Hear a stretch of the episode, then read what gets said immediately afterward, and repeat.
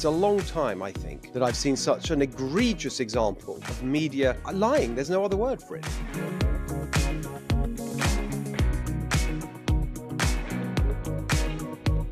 Hello, everyone. Welcome to the Steve Hilton Show.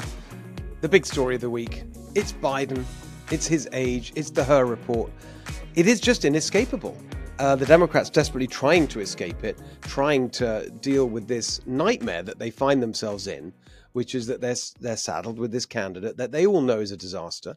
That what is it? Eighty six percent was a poll this week of people in the country. Eighty six percent, a majority of Democrats included in that number, think that um, he doesn't have the capacity. He's too old, doesn't have the capacity to be president to serve a, a full term. I mean, it's just so obvious. Um, and they're trying to deny. I mean, there's so much to say about this, um, but let's just start with potentially the most hilarious quote of all in all the uh, attempts by Democrats to spin their way out of this nightmare. Um, Nancy Pelosi, listen to this. He's always on the ball. He knows these issues. He knows the legislation. He helped write some of it. He campaigned on it. He remembers it. Age is an objective fact. As I say, it's all relative. He's younger than I am, so what do I have to say about his age? Oh, perfect. Brilliant. Right? He's younger than she is, so that's the answer. Everyone knows. I mean, in, in, even as she sa- says it, you know, the, the, the, the point is that it's not just about the age and and she's the example of it. In fact, you know, when we talk about this all the time, we say, look, it's not about his age; it's about his capacity. You've got plenty of people older than Biden who, who seem perfectly fine, and, and you may disagree with them, but there's no problem with their capacity to do difficult jobs. She's the, being Nancy Pelosi being the prime example, who ran the House uh, of Representatives and when she was Speaker in a brilliant manner. Everyone agrees with that. Again, regardless of the politics, she's obviously incredibly good at her job and, and was right up to the minute that she stepped down as Speaker. And so it's not it isn't to do with age. Another example, Bernie Sanders. You watch Bernie Sanders these days. I think he's older than Biden, or the same. I don't know roughly, but I mean he's just completely firing on all cylinders. Clearly as as energetic and and as capable as he was when he first came on the national scene, you know, back in 2015, 2016. So it really isn't to do with age. It really is to do with capacity. And if you watch Biden and you watch him, you know, even even in all of the, even even in the coverage of this, you know, they're playing clips of Biden, for example, from the 2020 campaign, so from 2019 and 2020, when he's being asked about his age then, and just watch him. He looks like a different person, even three years ago. So the decline is just precipitous and accelerating, and that was what was so devastating about the events of last week, because even before you had the Hur report, you had this, um, you know, escalation in the in the pace, acceleration in the pace of the things that we used to call gaffes, but they're not gaffes at all. They're indications of an inability to do the job. And you can use whatever term you use, and people talk about senility. And senility, remember, is not a medical condition. It's not a medical diagnosis people are making from afar. It's just a fact of, you know, if you look it up, it's just old age affecting your impairing your performance. That's what it is, and and it's just obvious. So just in the space of a few days, you had Biden, you know, muddling up different um, you know, dead politicians and thinking there he'd been speaking to them and so on. And then you have the Hur report, and that, which, which you know, the, the sort of fatal phrase, you know, an elderly man with a poor memory. That's a bit of an understatement when you watch Biden. It's not just the memory; it's just the fact that he clearly doesn't have what it takes. I mean, you can ju- you just watch him and you see that the blank stares and so on. I mean, it's just painful to watch. Of course, he was infuriated by it. Um, unbelievably, they allow him to go out and try and rebut this report. And of course, he makes it worse. And then, you know, does another one of these, you know, mistakes when he's, he's muddling up Mexico and Egypt. And, you know, it's just, it, look, we all know the facts. But here's the thing that I just think is really important to say about all of this, which is that the way that they're circling the wagons and trying to prop up Biden is, is actually, of course, it's laughable in a way, so ridiculous uh, I mean, just if you watched the Sunday shows and you saw these people fanning out and saying, "Oh no, he's really in private." He's really, really sharp and focused. I mean, that's literally what they were saying. Mayorkas was the most, you know, egregious example. He's on there on Meet the Press. I watched him and said, Well, you know, it's terrifying preparing for an interview with Biden. He's so sharp. Oh my God, it's terrifying. You've got to be really well prepared. He's so focused.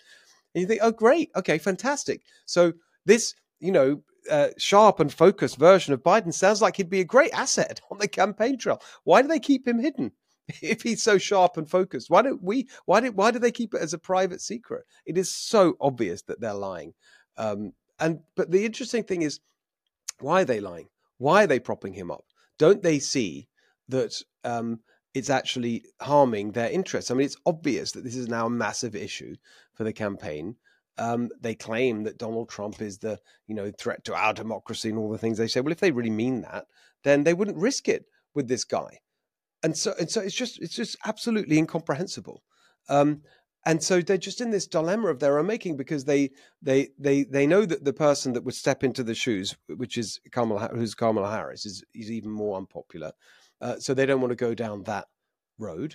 Um, they're just paralyzed, and then underlying it all, you feel like, well, maybe it's actually a bit more sinister than that, which is to say, the people around Biden who are obviously running the show. I mean there's no way that the person we see, and again, they've told us this in the past, um, that he, he has these very limited days, you know, basically nothing before 10 o'clock, nothing after four o'clock. Um, there's no way you can actually, you know, carry out the responsibilities of president, of, of being president in, in that way. Um, so clearly, other people are making key decisions. They're just not being brought to him or whatever it may be. Um, I mean, if he can barely uh, string a sentence together properly in public when he knows the cameras are on him. Imagine what it's like in private, despite what all these people say. And so you've you've got to wonder: is this actually more sinister? It's that they they like this setup because it means that they get to be in charge. You know, the people around him, the the people who run policy, the machinery um, of government, and that was one of the big critiques of, of of Biden I had right from the beginning, that he is a weak unprincipled machine politician who's never really stood for anything, never believed in anything other than his own political advancement. He's changed his views on absolutely everything over the years in order to, you know, make progress up the political ladder.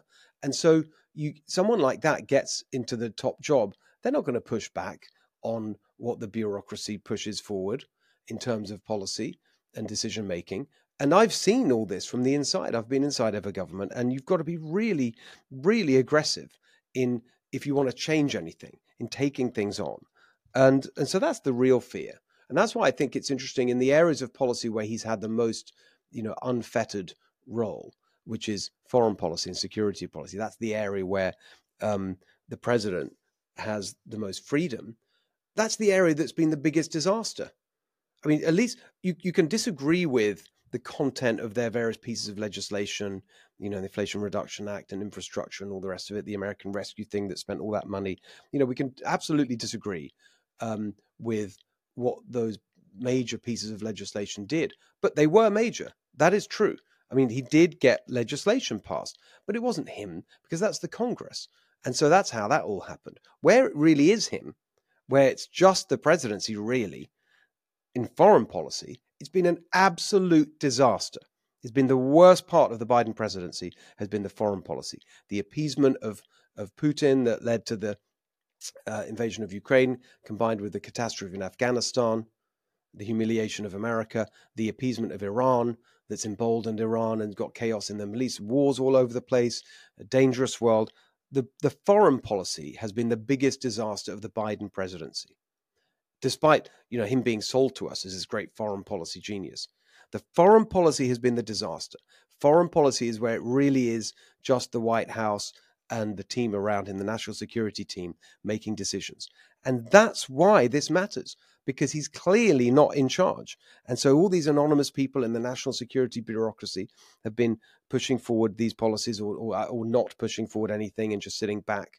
And the result has been a much more dangerous and unstable world, a really dangerous world. I mean, some people say the most dangerous it's been since the 1930s. So that's the consequence of having someone at the top who's not really in charge. And the idea that they're going to foist it on us for another four years is just so utterly unacceptable. So, yeah, we can laugh about this, but it's not funny. It is not a joke. It is deadly serious. All right. So for the policy uh, discussion I want to have with you today, I mean, I don't know if the word policy is even, we, we should dignify this idea that I'm about to share with you.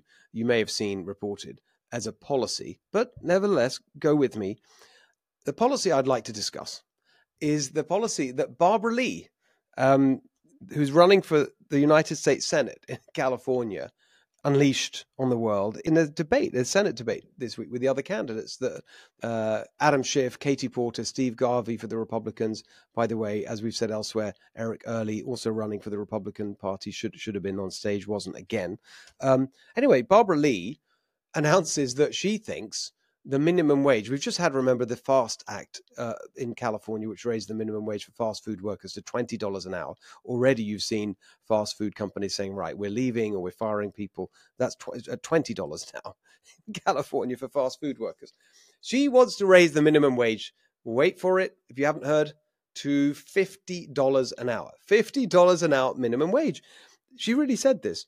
And she said it in response to, to, to questions that I think about the minute I didn't see the debate. But then she was pressed on it and said, well, what would this mean? You know, how would businesses pay it? What would it mean? You know, quite rightly, the questions came, what would it mean for employment? Won't it mean people are laid off?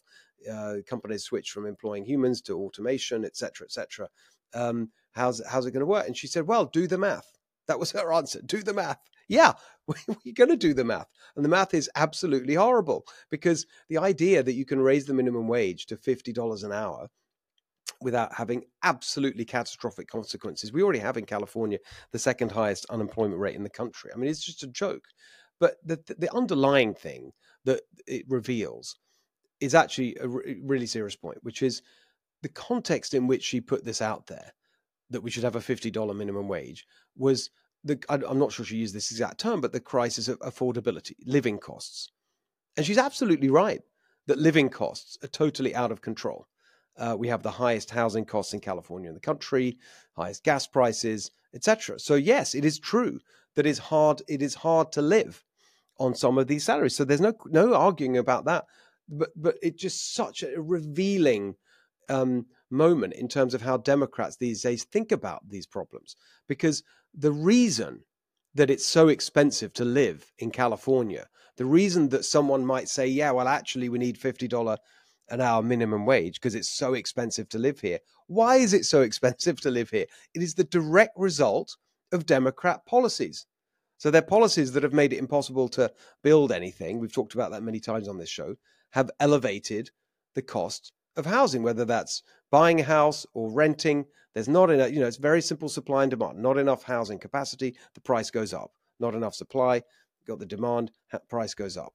Um, that's the result of di- di- direct and deliberate Democrat policy choices on in terms of the environmental regulations they put on there, in terms of the taxes they call it impact fees that that, that are levied by government on the building of houses, and on all these things. The, why gas prices so high? Um, because of the uh, taxes that Democrats levy on gas in California and the regulations that they've put in that make it more expensive to refine and produce gas in California. It's a different standard here to the rest of the country, makes it more expensive. Um, on and on, you know, the, all the all the labor regulations that make it much more expensive to employ people.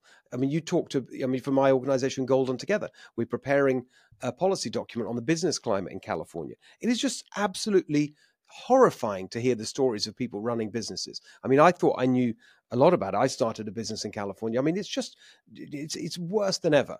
It's so expensive. They layer on the regulations and the costs of compliance with labor laws and the lawsuits when you for for completely um, outrageous scam lawsuits that cost businesses a fortune. Then their insurance goes up. The insurance costs for many businesses are now unaffordable. Of course, that gets passed on to the consumer because if the cost of doing business goes up, then that you know to make to stay open, you have to raise your prices. So they're not doing anything about the actual drivers of high living costs in California.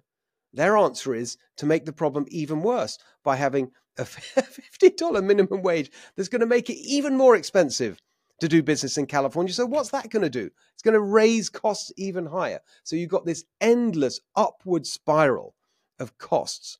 And their answer to it is not to do something about the reasons that costs are going up. It's actually the exact opposite to try and introduce policies that will um, superficially help people but in the end will raise the costs of, of operating and living in California even higher. Now, look, I'm not suggesting for a moment that they're actually going to introduce a $50 minimum wage. That clearly isn't going to happen. Or, you know, by the way, I don't think she's joking. I think it's you know probably what she means. And one day maybe they'll try and get there. I mean, it wasn't that long ago where 15 was seen as an extremely high level for the minimum wage. Now now they've actually passed 20 and implemented it in California. So yeah, it does go up quickly. But the underlying point is this: that if we want to make life affordable, then we have to actually attack the drivers of high costs, the taxes and the regulations that make it so expensive to live not these ridiculous um, ways of compensating people for the original failures of policy that make life unaffordable. And joining us today on Valentine's Day, no less, of course, it has to be Jen Horn with us for California Corner. Happy Valentine's. Happy Valentine's Day to you, Steve. I'm very disappointed you're not wearing that pink shirt that you look so nice in. Thank you so much. It's got the yeah. if you if you if, if you uh, those who um you know, haven't been checking out Golden Together, and why haven't you?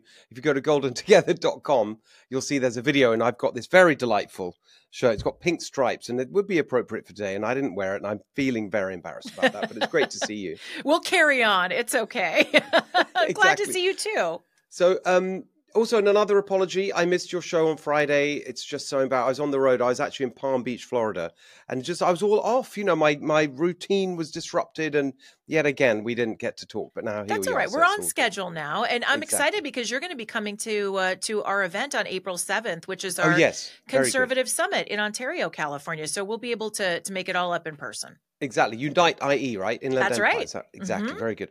So let's let's what's been going on. I mean, I just want to start with something because yesterday um, we're speaking on Wednesday, on Valentine's Day, on Tuesday. I was up in Sacramento for for doing a few events, and they're all absolutely up in arms, a bit like um, everyone was in San Francisco. But of course, it was a national story. Yet again, you have the Democrats cleaning up a city, not for the actual residents who live and work there and pay taxes, but for someone completely different. So in San Francisco, the, a couple of months ago for that summit, it was Xi Jinping that they cleaned it up for, an authoritarian dictator from communist China. And now um, in Sacramento, amazingly, uh, which which I think by the numbers, incredibly, has has a proportionally worse homeless uh, problem even than Sac- than San Francisco. Uh, not a lot of people know that. It's mm-hmm. actually even worse. Um, but they cleaned it up for guess who? Leonardo DiCaprio coming to town to shoot some movie or something, bubbling so, right under Chairman so Xi, right? right, and they're, and they're stick, putting sort of tickets, and they go, "You've got 24 hours wow. to get out of here, and we're going to move you." You know, and it's just so insulting to everyone. Like, okay, sure, you can do it when you want to. This is so much. I mean, it's just so indicative of California, though. Clean it up for company, and the rest of us just have to deal with it the, the rest of the time. Now, maybe they just want to make it look nice for when Leonardo DiCaprio flies over in his private jet while he's enhancing his carbon footprint. Maybe they want to just make sure it looks good from the air. I don't know. They want to clean it up, but it is kind of ridiculous. It was, it's very much, and I know you and I have talked about this before but it's sort of the same thing where it looks like the the liberal the, the far left actually in california who want it to seem like they're doing something to clean up homelessness doing nothing and i link this back to proposition one which is on our ballot coming up on yes. march 5th where it looks like they're taking homelessness seriously and they're going to try to trick taxpayers into it but this is just more of nothing. It's just more of the same. And they're creating these paths to make money for themselves with these cleanup efforts, or if they want to build new housing, they make money for their friends. And everybody else still suffers, and we still have to live in filth and squalor. Filth and squalor, that's it. And, and and it's just so totally unacceptable. I know. Like they keep going on about, oh, we must be doing a great job with the fifth largest economy. Yeah, exactly. So, so why do we have these filthy, squalid streets in, in our cities? I mean, everywhere you go, it's so embarrassing and it's really i mean we've created just to i know we weren't intending to go down this path but we've really created a different path of homelessness. It used to be that you had the people who were really suffering financially and then you had the people who had mental illness and drug addiction. But because all of the lawmakers who have been elected in california over the last 20 years and led the state into the ground you've created this new avenue of homelessness where people are just choosing this as a scenario. They want to come and live on the beach or they want to live in a tent. These vagabonds that have kind of created another avenue of homelessness, which we've never even seen uh, in our state, at least for since what the 60s when the hippies started to come and colonize Venice Beach. Come on. And, and and also the, the the the the scam that's around all this, you know, the unbelievable amounts of money. So we've already had twenty billion or whatever else spent on homelessness, and you know, it's just got worse and worse and worse. Just that's just in the last few years, and then now they're raising taxes again. They call it a bond, but of you know, we had a really good discussion with Susan Shelley on a past episode. If someone wants to She's check it fabulous out, on this. really yeah. doing a deep dive on this proposition one. But you know, the, the quick sort of headline is it's it you know it's a bond what that actually is is a tax increase but only worse because Mm-hmm. you have to pay it back over time with interest added they claim even even even if you take them at face value right the total number of people helped by this um you know was it 6.4 billion dollars or whatever it's going to be much more than that. It's something like 11,000 even on their numbers we have Wow. 170,000 people suffering on the streets and so it's a tiny pinprick, even on their terms, right? For this enormous amount of money, an increase in taxes. And then when you dig into it, it's even worse because they go on about it's mental health. It's more money for mental health. It's actually less money for mental health because what's hidden in this in this proposition is that they are actually cutting the amount of money that counties can spend on mental health services. So it's actually a cut to A mental limit. health services. That's it's right. absolutely unbelievable. And then even the you know they're selling it. The ads all going about veterans, veterans homeless. Of course, that's a d- desperate situation. We all feel so outraged about that. Veterans with mental health problems on our streets.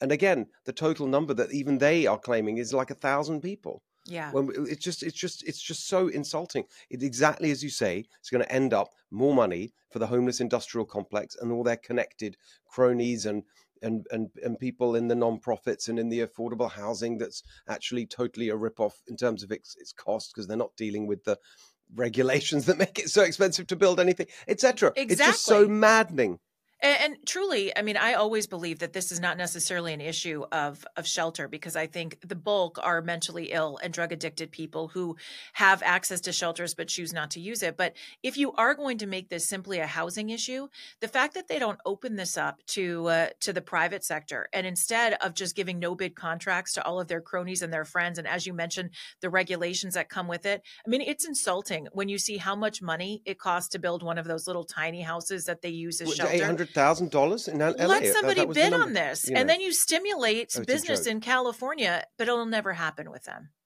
No, exactly. That's the bottom line for anything sensible. It'll Yeah, never happen with. but that. it won't That's happen. right. That's right. By the way, I was in. I was at- just a really interesting. I was in Sacramento, as I mentioned, and I also had some meetings about our housing initiative, and the, and you just get this overwhelming sense. I mean, that, that when you said it'll never happen, Mhm. it with with that because we're also trying to pursue it through a legislative route and trying to get it through. You know, just to make some changes happen. So we reform these environmental regulations in particular that allow these endless lawsuits that block everything from being built. And right you know the message you get from people there is well yeah we can't it's a good idea you're right but the unions won't allow it the unions won't mm-hmm. buy it it'll never happen the the unions it's like who runs this state the unions who elected them? Nobody. It is Nobody. just outrageous. And they put their th- their fingerprint their i mean the weight of their endorsement. It's how we get all of these elected officials when the unions buy Yes. in no I know. I'm funnily enough I was just talking to, on on the on the on the way to school this morning my my I was just mentioning it and we're talking about it with my boys. You see that's the kind of conversation we have on the way to school. It's like what's the union issue? But but like they were saying like what how how why do they I because we ended up like one of my sons said so they basically have a veto I said yeah they have a veto on Why? everything and they said, well, it's not just the money. And what we talk about the money, the donations, that's true, right? They give donations to Mm-hmm. the candidates. It's also the manpower, right? The, the, they, the, they do door knocking and they're out there on the streets. And you know, that's They their, turn the core of their campaigns. The so it's that. And then the really kind of insidious thing is it's not even like we won't give you money if you vote the wrong way. It's, it's more aggressive than that. It's like we will fund a competitor to knock you out in the primary if Yeah. you don't vote our way. That's actually what they say. And how many times have we seen that? And I mean, I look around in Los Angeles where I live. It's it's how we get Gascon. It's how we got Karen Bass over Rick Caruso. It's exactly how we got into the situation that we're in because they they fund, they give energy. There's threatening phone calls to turn people out and volunteer. I mean, they've got an army. And so then the rest of us wonder how we compete with that army. I know. Well, we got to because otherwise, uh, literally nothing's going to change. Well, it, it, will change. It will get worse. Everything will get worse. Okay, what are the other? So what are the other things? I there's, do have an, yeah, something for you about Karen Bass since yeah, we since I brought her up. I hope you enjoy this story as much as I do. But um, there are a lot of buildings in downtown Los Angeles mm. that have their skyrise, like they're skyrise, they're buildings. There's 25 stories, a lot mm-hmm. of them and some of them you may have seen the images uh, some of the videos have been going viral where people have been ver- graffitiing these yes. buildings like every level all the way up to the sky yeah well also there is a new uh, thing that's going on where people are climbing these buildings i guess using the stairs i'd imagine homeless people have probably taken them over as well i'm sure there's people living inside these buildings but they climb up to the top and they parachute oh off God. these buildings in los angeles which at some point Crazy. i just say you know let's go with darwinism. Like i don't even want to issue a, a, a, warning. Like if you were dumb enough to jump off of a building in downtown la let's just see what happens. But karen bass actually held a press conference this week steve and she came out and said that jumping off of buildings is not a good idea Because Captain Obvious, who I like to call Care Bear, realized that maybe it's not great that people are parachuting for social media off of the building. So she said there's a warning. Instead of, I mean, most sensible people would probably come out and say, if we catch you trying to jump off a building, we will arrest you.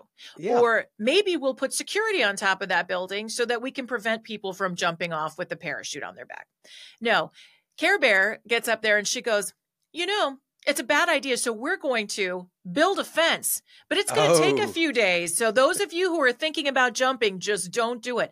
So I love it. The woman who's been in con- who was in Congress forever, who did not like the border wall, who did not like border protection, who, do- who probably would make the argument that walls don't work to President Trump, now wants to put a fence up on top of this these sky these sky rise buildings but the, I, so wait, that people ra- don't jump off of them. Well, these walls are racist. I mean, what is she doing? Of course has they she, are. I mean, has she done a survey of the ethnicity of the jumpers? You know, like this is just terrible. We need a DEI audit. I and think then we'll know whether the right. fence is racist. There's got to be a commission to to figure out why they're doing this. That somehow oppressing people who just want to jump off of a building.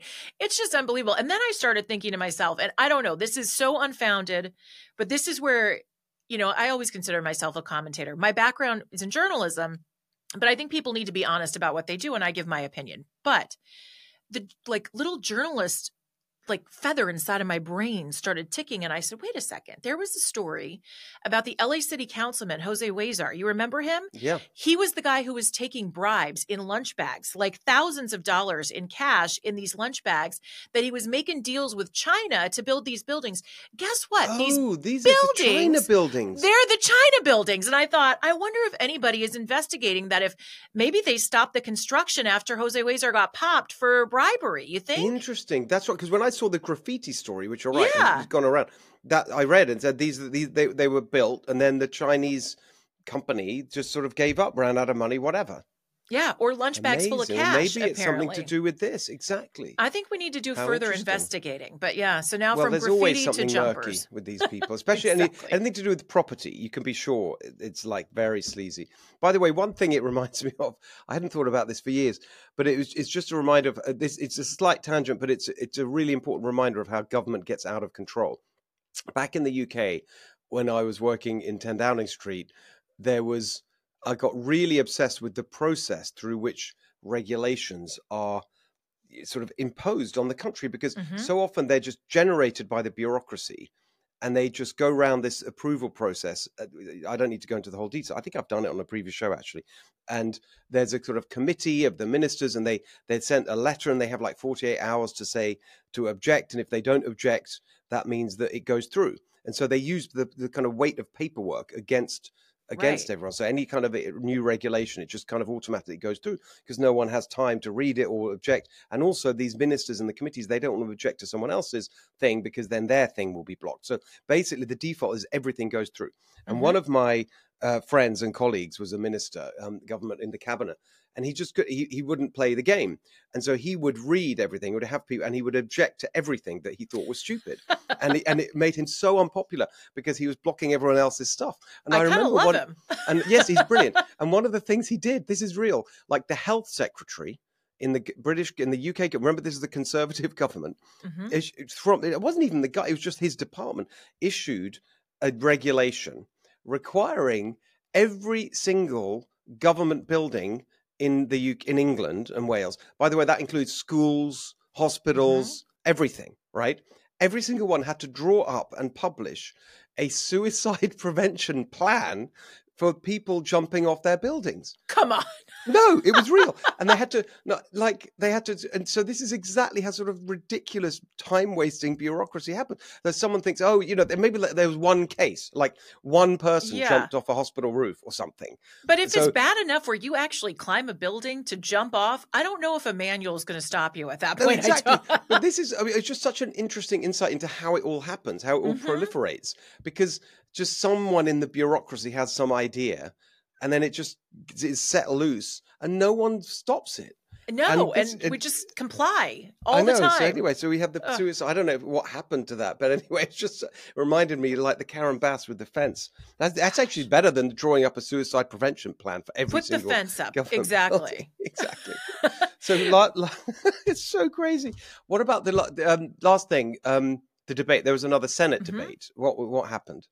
Yeah, so we had Adam Schiff and Katie Porter and Barbara Lee and Steve Garvey on stage, and just it, it's more of the same. I mean, what really I think frustrates me about watching this is it's becoming a coronation of Adam Schiff to become yeah, the next yeah. senator of California, which just me, I think that's really the worst case scenario for for all of us. There were some terrible ideas being batted around. Um, as a Republican, I am kind of torn. I'm wondering where you are on this. I would support a rock running against Adam Schiff, and I applaud Steve Garvey for getting into this process. I just don't feel like it is. He's been giving punchy enough answers. He's got Adam Schiff on the stage. He has the opportunity to really fight back. And it is overwhelming, I think, to try to get a handle on all the issues when you are mm-hmm. not in politics. But mm-hmm. I really do kind of feel sad that we don't have someone like an Eric Early who has kind of a, the handle on the issues on that stage, just to add to the conversation. I agree with that. I said that, and I choices. said that, and I had Eric on the show, and people can listen to the yeah. interview just a couple of weeks ago, and he's very clear and strong on that, and he knows the, and you know, he's he's a very strong conservative, mm-hmm. and I understand the argument that actually, you know, California is more of a, you know, that doesn't fly as well in California as it may right. in other parts of the country. I get it, but then there there are ways of explaining it and framing it because I think in the end, conservative ideas are common sense ideas that most people agree with. So if you actually lay it out and say, you know, criminals should be held accountable, um, yep. and and you know you, you shouldn't we shouldn't have the highest taxes in the country as well as the worst outcome. You know what I mean? Like if you go through individual things, I think the you know, I mean actually reminds me of something Mrs. Thatcher said, um, where she said in her I'm not going to do her accent, but like well something like a famous saying was well my dear, it turns out don't you know that the facts of life inevitably turn out to be conservative, yeah. and it's just like a really sort of simple basic way of putting it. Like in the end, it's just common sense. I just feel like by having a, a different perspective up on that stage, we're going to learn more about who the Democrat candidates really are. We're going to learn more about who Steve Garvey is. I feel like there was just um, there wasn't a lot of push and pull. And so you have people like Adam Schiff who are saying like false things that Donald Trump packed the Supreme Court. No, he didn't. Packing the Supreme wow. Court means wow. adding justices, and there needs to be someone. So he didn't there. push back and say that's a lie he did he did have a moment steve garvey did have a great moment and because i think he is so subtle sometimes they get lost a little bit but mm-hmm. he did have a moment where he said donald trump is not a threat to our democracy the threat to our democracy is your idea of ending the filibuster and packing the supreme court but then mm-hmm. adam schiff said well donald trump packed the supreme court well, no, he didn't. Wow. He wow. did what every president would do, and he made an appointment when there was a vacancy. And so I think there was room for more pushback. I also feel like there was just a lot of bad ideas p- passed around on the stage. And I'm also starting to take issue with the fact that the debate moderators in every debate that we've seen, and there's another Senate debate next week, the, create yeah. a section on homelessness. They create a section on the economy, mm-hmm. and then they create a section on Donald Trump. Donald Trump is not wow. an issue wow. for a for a California senator. I mean, I want to know about the real issues. I'm tired of trying to pin people down to whether they think Donald Trump is great or Donald Trump is terrible. I think we need to be yes. actually having conversations about real issues and not creating Donald Trump. No, I totally agree issue. with that. I, I, I say that all the time because I'm yeah. I say, look, I'm sorry. Yeah, I get it. Okay, um, Trump, Trump, Trump. You know, Trump. You don't you're, like you're, him. Fine, you're offended by Donald, Donald Trump. I right. get it. But these elections are not about who, you, who you're offended by. It's about what affects your life. And how are you going to should be about. vote to represent us in the in the United States Senate? And so Yeah. I feel like it, we waste a lot of time in these debates talking about Donald Trump and really even for that matter Joe Biden because we need to be talking about the issues that are impacting our state. Our state is we are in a dire position right now. Our whole country is, but certainly in California we're seeing the effects of what bad leadership can do. And so what can you do in the Senate to make things better for us? And I think that's the real conversation that I'm still wanting to hear people have. Yeah. And so, Instead so of- you say there's there's one more next week. There's another one next week. It's going to be in Hollywood, I think at Universal Studios. Uh-huh. Um, I forget who's hosting that one.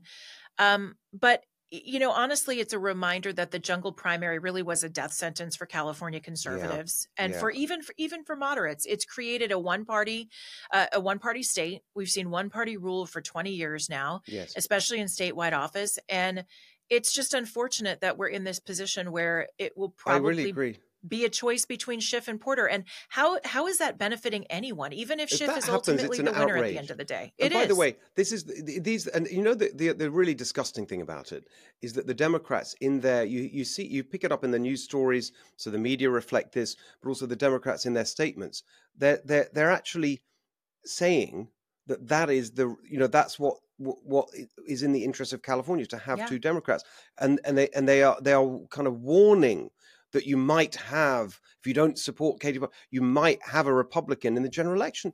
I I mean, know. isn't that these are the people that never stop lecturing us about democracy, and they're saying re- democracy means no choice. You know, either sort of dark, you know really That's dark exactly blue or dark blue, and it's just it's just it's they don't even see how contradictory it is to Well- all of their endless lectures about saving our democracy. And it's so purposeful because they try to mislead people by saying that our democracy is, is under fire when really, truly, what kills it is the fact that we don't have any opposing thoughts. Well, I think it's a really if that does happen, I think you and I and you we should really do so. We should really go on the warpath. Actually, I'm with you. and say these Democrats and their support, you know, have de- are denying democracy. Like I keep making this point. Like even when you have, you know, put, you know, like a really sort of unfair matchup, like last time for governor, Mhm. where you have incredibly well-funded incumbent Gavin Newsom and you know a, a great guy Brian Dahle, who you know I did my best to promote, and, and I know you did too. Yeah. and, you know, but just didn't have the money and the backing. But and and so really was just didn't kind of have the kind of impact any candidate would need to have to do well in California because it's such a big state. He got forty percent. I know. Forty percent, and uh, actually a little bit over forty percent. Gavin Newsom actually got fifty nine points. something. You know, so like forty percent of voters. If if we end up in this situation with two Democrats, forty percent of voters at least. I mean, it's Want probably more different. now. Are totally disenfranchised, I know. and and by the people who lecture us about democracy, it's absolutely outrageous. See, I'm I getting think- very fired up Uh, about all and I- and I think terrible. the next thing ter- seriously that we should work on together, and that we all of us who listen to this podcast, all of us who love California and want to fight for the state, there needs to be a change in how ballot measures are written. There needs to be a change in how these things are presented to the voters. Because, for instance, Proposition Oh, a lie. This one- 47 yeah. and, and 57, right? The Safe Neighborhoods Act, all of this stuff. And what do we get? Well, we get chaos and we get Yes. crime and we get lawlessness. With the jungle primary, voters in California voted on that. Why? Because they try to make it seem sensible that the top two vote getters should move forward in an election. Well, then you've created a state that has literally one party rule when you have, as we mentioned, and circling back, the unions who go in and power these elections so that really half the state has no choice. It's actually worse than that. I mean, you, I, I, 100% right, everything you said, and I'll add to it, which is that you've got the top two. By the way, just as an aside, before I make the point, it was really interesting. Uh, one of the events I did yesterday in Sacramento was a think tank, the Mhm. Pacific Research Institute, PRI, their kind of policy conference, and these two topics were the first two questions. Because I, you know, I made my normal remarks about how, you know, just setting out a vision for California, how we're going to win. It's possible, it's hard, but we can do it, etc., etc. And they say we love that. That's great, but what about these ballot initiatives? They're written by a partisan politician, the attorney, you know, right. the, the title and summary. And then the next question was about the top two. And just on these, on the on the ballot thing, there's such an easy alternative available, which is the Legislative Analyst's Office, which is actually genuinely independent and nonpartisan. And actually, for those who might be skeptical because they're based in Sacramento, they these are the people who've been directly challenging Gavin Newsom just in the last few weeks about his budget numbers. So but he they should write the title and summary. Right. They really are independent. You really can trust them. They're Mhm. there. Like they're we're already paying for them. The Legislative Analyst Office, they're the ones that should write the ballot initiatives because it's so misleading. I got my ballot now, as we all did in California, and you read Proposition One. It's just a total. It's, it's just Yeah. a lie. wha- It's what a it is. I mean, it's not. It's not. That's not. Look, the words are connected to the issue, right? So it's not like it's some completely different thing. Like it's actually about you know. Um, of water, but rather than Mhm. mental health. You know, they, they use the words that are connected to the ballot initiative, but it's a really misleading description of what it is. The second thing on top two, it, like, this is where I said it's actually worse, is that it's really ended up affecting the legislature because there, where you have these lower profile races, where you have legislative assembly districts or senate Mhm. districts, and you know it's a bit dice, you know, like and you have multiple candidates, and there's a feeling that actually because of the union influence and so on, you've got you're going to end up. There's an expectation that you might end up with two Democrats. It becomes self fulfilling. Why? Because the business community, and this is what's really you know been so um, bad about the top two thing. You know, the the business organizations, the Chamber of Commerce, the business, all the all the organizations that you would expect would be for kind of pro business, lower taxes, less regulation, Republican candidates. They've ended up for the last ten or plus years s- ending up with a strategy that says, well, look, we're going to have two Democrats, so we might as well support the least bad option. And Mhm. so now you've had the bit, everyone funding the Democrats.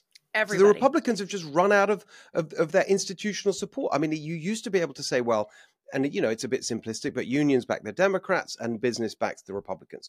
Now everyone's backing the Democrats, and so you end up with a self fulfilling thing, and that's why in the you have these super majorities where they can push everything through, and in the assembly you have 20, uh, 62 Democrats, 18 Republicans, and in the Senate, 32 Democrats, 8 Republicans.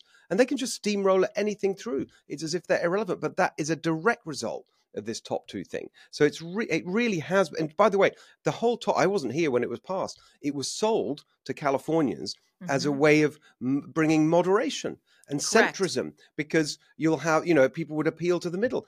Well, well, what's happened in the last 10 years? We've gone way off to the left, way that's off to all the that's extreme happened far and everybody's had to shift with it and so Exactly. now and then that's what then there's no conversation about how to fix the state i mean we look it would be great if you thought oh, everybody that agreed with me would be in power and i would just get everything done but the best most effective forms of government is when compromise is met and when you have two sides Yes. putting the best together to create real change and that's not going to happen in california unless we make a change to how these initiatives are important. are written and how our election system is run in the state Yeah. it's just not going to change the more and more the more I get involved in all this, the more I come to that exact conclusion. Mhm. You know, it's really important. I mean, look, I still think that we can make some progress without it.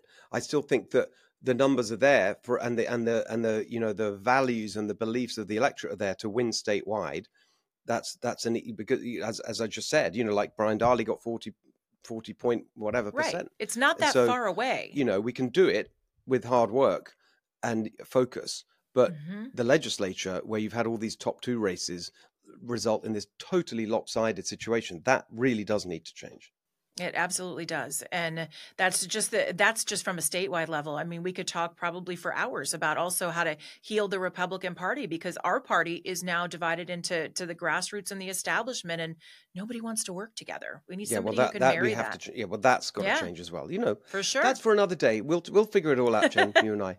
All the world's problems will be solved by the end of our time together, Steve. Fantastic. Great to see you. Happy Valentine's You again. too. See you soon. Thanks. And joining us for Candidate Corner today, Chris Coulombe, who I've met a couple of times now on my travels around California. Who's and every single time, Chris, it's great to see you. I I I, watch you in action. I think you are exactly the kind of person that we would want to see elected. Tell us just briefly, you know, the facts. Right? Where are you running? What are you running for? Certainly. Thanks, Steve. It's great to see you again. Uh, I'm running in Northern California, which is the Golden Gate Bridge to the Oregon border. And so I'm I'm there in my hometown, and I'm really ready to represent and bring a lot of change uh, for the future. So that is amazing. So that is that one of the biggest. I mean, I suppose Alaska's got enormous districts, but I mean, from the Golden Gate Bridge to the northern border with Oregon, that is an that is a that is some district. I believe it's the second largest. Tell us the the political situation. So who's the incumbent and and you know what's it looking like? How's your race looking? Tell us about that first of all. So currently, the representative in office is Jared Huffman. Uh, he's been here for going on 12 years, and really, this is a very blue area with a lot of change coming. One of the things that I noted even two years ago, the last time I ran, and the first time I've run, uh, was that there is a shift, and a lot of people are, excuse me, they're watching what's happening, not only in their own homes, but in the district and the state, and that is really the consequence of poor policy coming to root, and that is in the drugs, the crime, the fentanyl, etc. Even here in a very affluent county like Marin, where you know many people are living in five, ten million dollar homes, they're even there they're seeing these impacts, and so I feel that is part of this shift that's happening, where even the most affluent are watching this change, whereas in Sonoma County and Mendocino County, they've they've experienced this uh, poor policy consequence for quite some time now. So I think we're watching that shift. So when you when you say it's very blue, I mean, so Marin County, you know, famously very democratic. But as you go further north, does it? I mean, would it, is it simplistic to say it just becomes a bit more rural and a bit more Republican? Is that is that roughly what's happening in in your district? Yeah, I think that's fair. As you get up to the Oregon border, it turns red. There's a bit of purple between Sonoma, and then a slight more of a reddish hue going into Mendocino County, and then it kind of goes back purple again for Humboldt County with the remaining two counties of Del Norte and Trinity largely deep red. Uh, but as mm-hmm. and that's your your deeply rural, very agricultural based uh, industries. So, so is most of the population in the in the southern part? Most certainly, it's uh you know it's a very diverse spread, rich, very densely populated at the south, and then uh, dispersing quite a bit in the very north. So you must have such a range of issues going on. I mean, tell us about one though, because I remember really this strike. It was very striking to me. It was a really interesting example, which you don't always get, of the current of the incumbent, the Democrat Huffman, um, doing something because you, you know in the United States Congress, the federal level, with really damaging impacts at the local level in the district. Yes. Yeah, the main thing that he is uh, leading the charge on is the destruction of the dams, and so he he's effectuated that uh, in the Klamath already. So there's a three of four dams that are set to remove with, I, I think, some very significant negative consequences that we're already beginning to witness up there. However, that's not an expertise I have for that region. But where it is relevant to this particular district is his attempt to get rid of Lake Pillsbury and Scott Dam and that is 26 billion gallons of fresh water in Lake County that then feeds Mendocino County, the Russian mm-hmm. River, into Sonoma County, and then even into Marin County, where they receive between 75 and 25 percent of their water supply. And he is he has really made it a major priority of his to make sure that we spend at least a half a billion dollars to get rid of this water supply in a time where we're we're witnessing substantial water insecurity. And so I, I'm trying to highlight that issue because it will become a severe consequence to the region. It just seems insane. I want to break it down a bit. Um, first of all, what is he doing in what's the congressional role here what's his role in in something that sounds like it should be a county certainly a state or county decision and so he, he's kind of doing two facets. One of them is just a regional leadership role where he's using the office that he holds to try mm-hmm. and create uh, partnerships and to create basically a narrative that is mm-hmm. to convince the local populace, the local voters, to support his message. But at the other side of it, he's also, I believe, using much of his influence in organizations or agencies like FERC, which is the entity that would really be the final say. What, what's that acronym stand for? Uh, it's the Federal Energy Regulatory Commission. Okay. And so he has, you know, he has done what he can to try and get them to approve this destruction process that PG&E is requesting. So PG&E is a quote unquote private entity that yeah. owns the assets, uh, such as Scott Dam. So because because this is a hydro producing dam, hydroelectric yes, power. Yeah. Yes, and so they're they are the ones that would give the final go ahead that says yes, you may destroy the dams. And so they uh, PG&E have requested that or are about to make their final uh, request to FERC.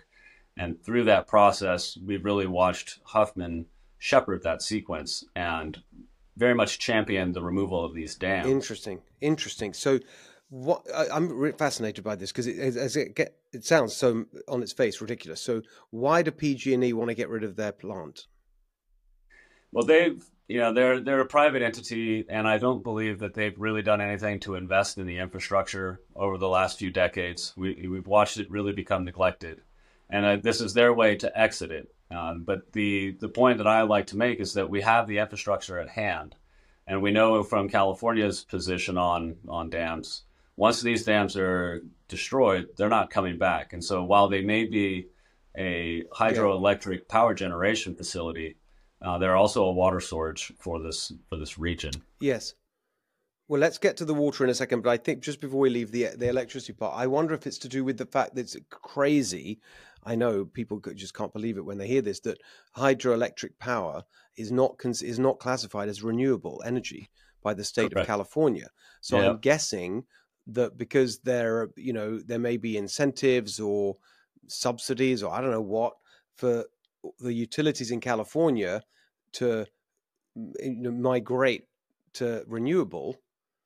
Um, and and and they don't consider hydroelectric to be renewable so they basically are treating this as if it's you know a coal plant yeah i think there's absolutely an element there and i, I think there's another one that's even more insidious and that is the intent of pg&e to get rid of some of their power generation water storage facilities in order to create greater scarcity in the resources they provide which would then allow them to charge more per unit to the yeah. yeah to the uh, consumers another example of the complete madness and lack of common sense in our state at every level. Now let's talk about the water aspect, which is mad. You know, when we keep hearing about the drought and and endlessly told, well, we may have had a wet year, but we're you know we can't relax about the drought. So here they go. I mean, the the normal um, argument around water storage that you hear is they're not building enough water storage. True. Right. Um, California's passed a, a, bond. I wasn't here then, but was it 2000? When was it? 2000? Maybe I was. Was it 2014? I want to say. 14, yeah. I was here. Yeah, I was here since 2012. I wasn't as engaged in California politics as I am now.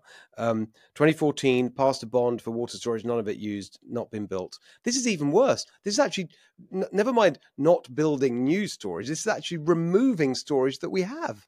Correct. It's pretty. It's pretty astounding. And right now, the budgets are projecting roughly a half a billion dollars to remove these facilities. So we're going to pay a half a billion dollars plus interest to have less water storage, less water facilities. And so it truly is astounding that this is the path we're going on. And the, the other point I would add is that we're also at a historic point with funding for these types of projects. You've got what are commonly called the partisan, the bipartisan Infrastructure Improvement Act, which allocated 1.2 trillion dollars specifically for infrastructure improvement, and of that 1.2 trillion, 550 billion is specifically allocated for water and water improvement, including water storage, water conveyance, and so on. And so we can presume that with Huffman's you know, focus on removing the dams, that he is not seeking those monies from the federal bills in order to improve or uh, repair our water storage but he's presumably i mean you tell me what how is he selling this? Um is it i mean are we back to the you know the the salmon and and all that? I mean what what is the justification for this? As as, as he let's be fair to him what's his yeah. argument? So there's two and to quote him he's for the fish. And that is the thing that uh, that really is kind of the the main thesis here for him and that is that the dams are precluding precluding the salmon from accessing another several miles of the watershed, which would increase their ability to uh, you know respawn, etc. And so my argument is fish ladder. I mean, there are exactly solutions. right. Not a half a billion dollars for a fish ladder. I mean, can, can I just say this is like it's so maddening. I can, you know, I I like I, I, say this all the time when we have these kinds of conversations. I love nature. I cherish nature. It's one of the reasons right. I love California so much. I am an Absolutely. environmentalist. Um, ecosystems really matter. you can't just you know you remove one piece and you have all sorts of unintended and unpredictable consequences people who really understand nature and the countryside and rural life understand that better than anyone right so this is not about oh well let's just you know screw the fish whatever that is not what was it there are ways around this i remember years ago when i ran a company back in england we had a cli- climate uh, a client um it wasn't pg&e but it was pacific well maybe it was the it was I think they were called Pacific Power. Maybe that was a precursor. I don't know. Um, and I, and and then there was another one, Utah Power, and we were talking about all this stuff. And there was a whole. That's the the first time I heard the term ever. Salmon ladders, right? Right. And I thought, what's a salmon ladder?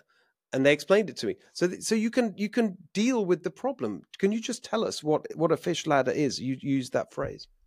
Certainly, uh, it's a it's a apparatus that is designed to allow the fish to effectively scale around a abutment or any type of dam and make sure that the fish can access in a natural sequence that they're used to. You know, they obviously work their way up rivers, up you know these uh, rapids and so on, and so this allows them to circumvent the dams themselves and then continue their uh, pathway up the watershed. And so this is certainly another opportunity to use it it's so common sense, and they're and they're just causing you know wanting to cause this massive, you know, costly havoc. Correct. To, I mean, it's just it's just beyond belief. Um, quickly, what are the other issues you're going to be campaigning on? Uh, the main one right now is is making sure Americans can afford to be American. Uh, I've got a bill that I've written, and there's two parts to it. One of them is to exempt all veterans from paying federal income tax for life. And so, uh, and that's on the first $182,000 of income. So all it is is an automatic deduction uh, for the first 182,000. It gives everyone that served another $30,000 in their pocket. I believe that's a, a great way, a very simple way for us to make sure that we reduce or even end the amount of veterans that are entering unha- unhoused conditions and also potentially going onto uh, onto SNAP and uh, any of the other problems that we're watching happen with the veteran community. And then parallel to that is the suspension of the federal income tax on the first $182,000 for all Americans. And the idea is that we're allowing everyone to keep the money that they have earned. Know, this is money that is obviously not going as far as it once did. And so, as a way to make sure that we are keeping the government hand out of the pockets of those that are suffering the most, you know, we let them keep the money. And they will spend that far more efficiently than any government program. So that will go into the local programs, local businesses, local government. Uh, will capture that through sales tax and so on. And this allows Americans to, again, afford to be American. Uh, 108. Well, I, I mean, I love that. I've got a whole. I mean, it's a different. It's a variation of.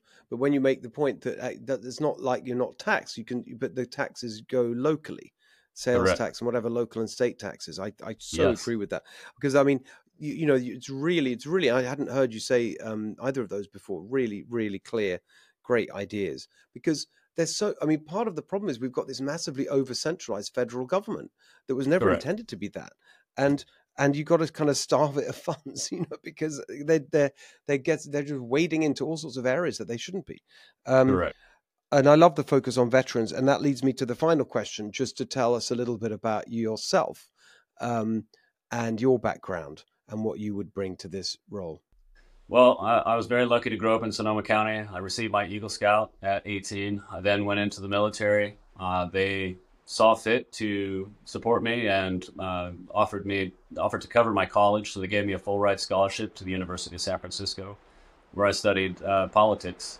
I got to partake in a few fellowships. I traveled to Washington D.C where I then studied international law and organizations through Europe. I went to the International Chamber, uh, excuse me, International Criminal Courts, the UN, uh, European Council, many of these uh, places that we're watching in the news today. After I came home, I got commissioned in the United States Army. I became an infantry officer there, and eventually was also supported by the military to get my master's degree. Simultaneously, I served at the Senator Daniel K. Asia Pacific Center for Security Studies, where we focused largely on security issues for the Asia Pacific. So I got to learn a great deal about inter- international affairs, international relations, uh, and that I believe gave me a great deal of insight for international and national policy, many of which I'm trying to bring to Congress because of all of the things that we're watching happening in the international arena today.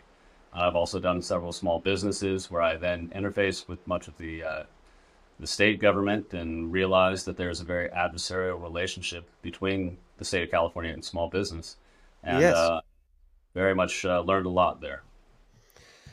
Listen to that. I mean, I'm just speaking to my audience now. Isn't this exactly the kind of person you want representing us in Congress? I mean, just so impressive. You're a really impressive individual. Thank you, I'm really, really thrilled to have met you and to introduce you to the audience today. Uh, just before we leave it, could you tell everyone, you know, where they can follow your campaign? I know you you, you need money. Um, it's a Democrat district. It's very important um, to support Chris. Tell us how people can do that. Thank you. And it's always a pleasure to talk with you. I'm uh, you can find me at chris2congress.com. It's all spelled out, chris-to-congress.com. I'm at chris2congress, same spelling on all major platforms. Uh, and you know, I welcome you to contact me, chris at chris2congress.com for my email. I'm very happy to answer questions and uh, look forward to hearing from you. All right, here's something I want to get off my chest this week. You know this story that's been, you know, um, going around about Trump and NATO. I mean, it's just so infuriating. It's not. I don't want to even get into the substance of it. I want to focus on the media treatment of it because it's a long time, I think, that I've seen such an egregious example of media, you know, deliberate uh, you, lying. There's no other word for it, and you can say it's disinformation because it's deliberately putting out false information it's an absolute lie and and here's the anatomy of it and we need to understand how this happens because we got to watch out um, they do it the whole time and here's a, such an obvious example so i think you all, you know it's a big, big story so i'm sure you will know the example i'm talking about let's just play the clip this is what donald trump said at a rally um, over over a recent weekend about nato The Secretary General Stoltenberg, well, I don't know if he is anymore, but he was my biggest fan. He said all these presidents came in, they'd make a speech, they'd leave, and that was it. And they all owed money, and they wouldn't pay it. I came in, I made a speech, and I said, You got to pay up.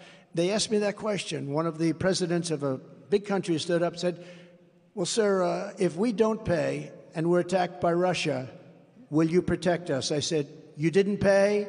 You're delinquent? He said, Yes, let's say that happened. No, I would not protect you. In fact, I would encourage them to do whatever the hell they want. You got to pay. You got to pay your bills. And the money came flowing in. So it is obvious, we just heard it, he's talking in the past tense.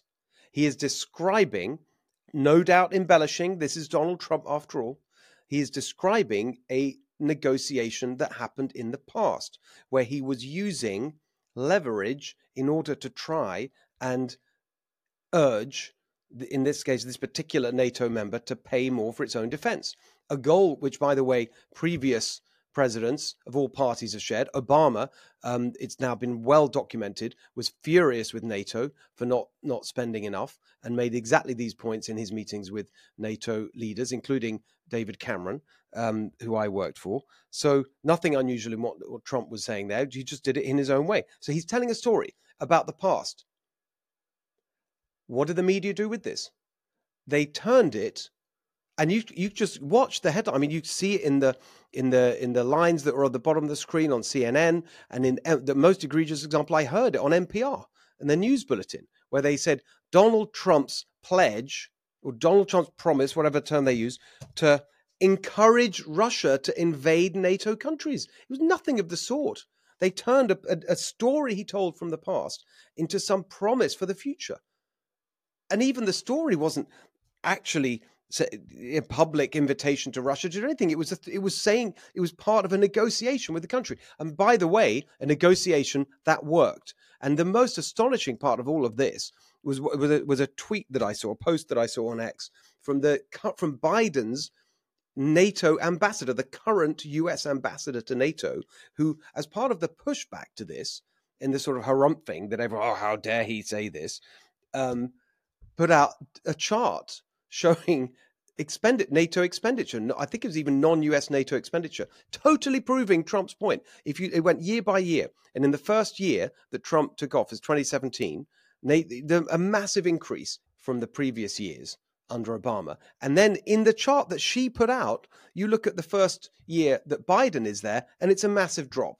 So she's proving Trump's point that this negotiation actually worked. But the and now this has become this massive thing, totally falsely put out there by the media, which is then picked up around the world. Now you have NATO countries sort of, you know, thinking, "Oh my goodness," you know, because they read the headline and they don't look at the thing, and they say, "Well, does this mean that we're going to be about?" The whole thing is so ridiculous, so infuriating, and this from the people who never stop lecturing us about misinformation and false claims and all the rest of it. They're the ones doing it. It is absolutely appalling, but I think we all need to get ready for lots more of it to come.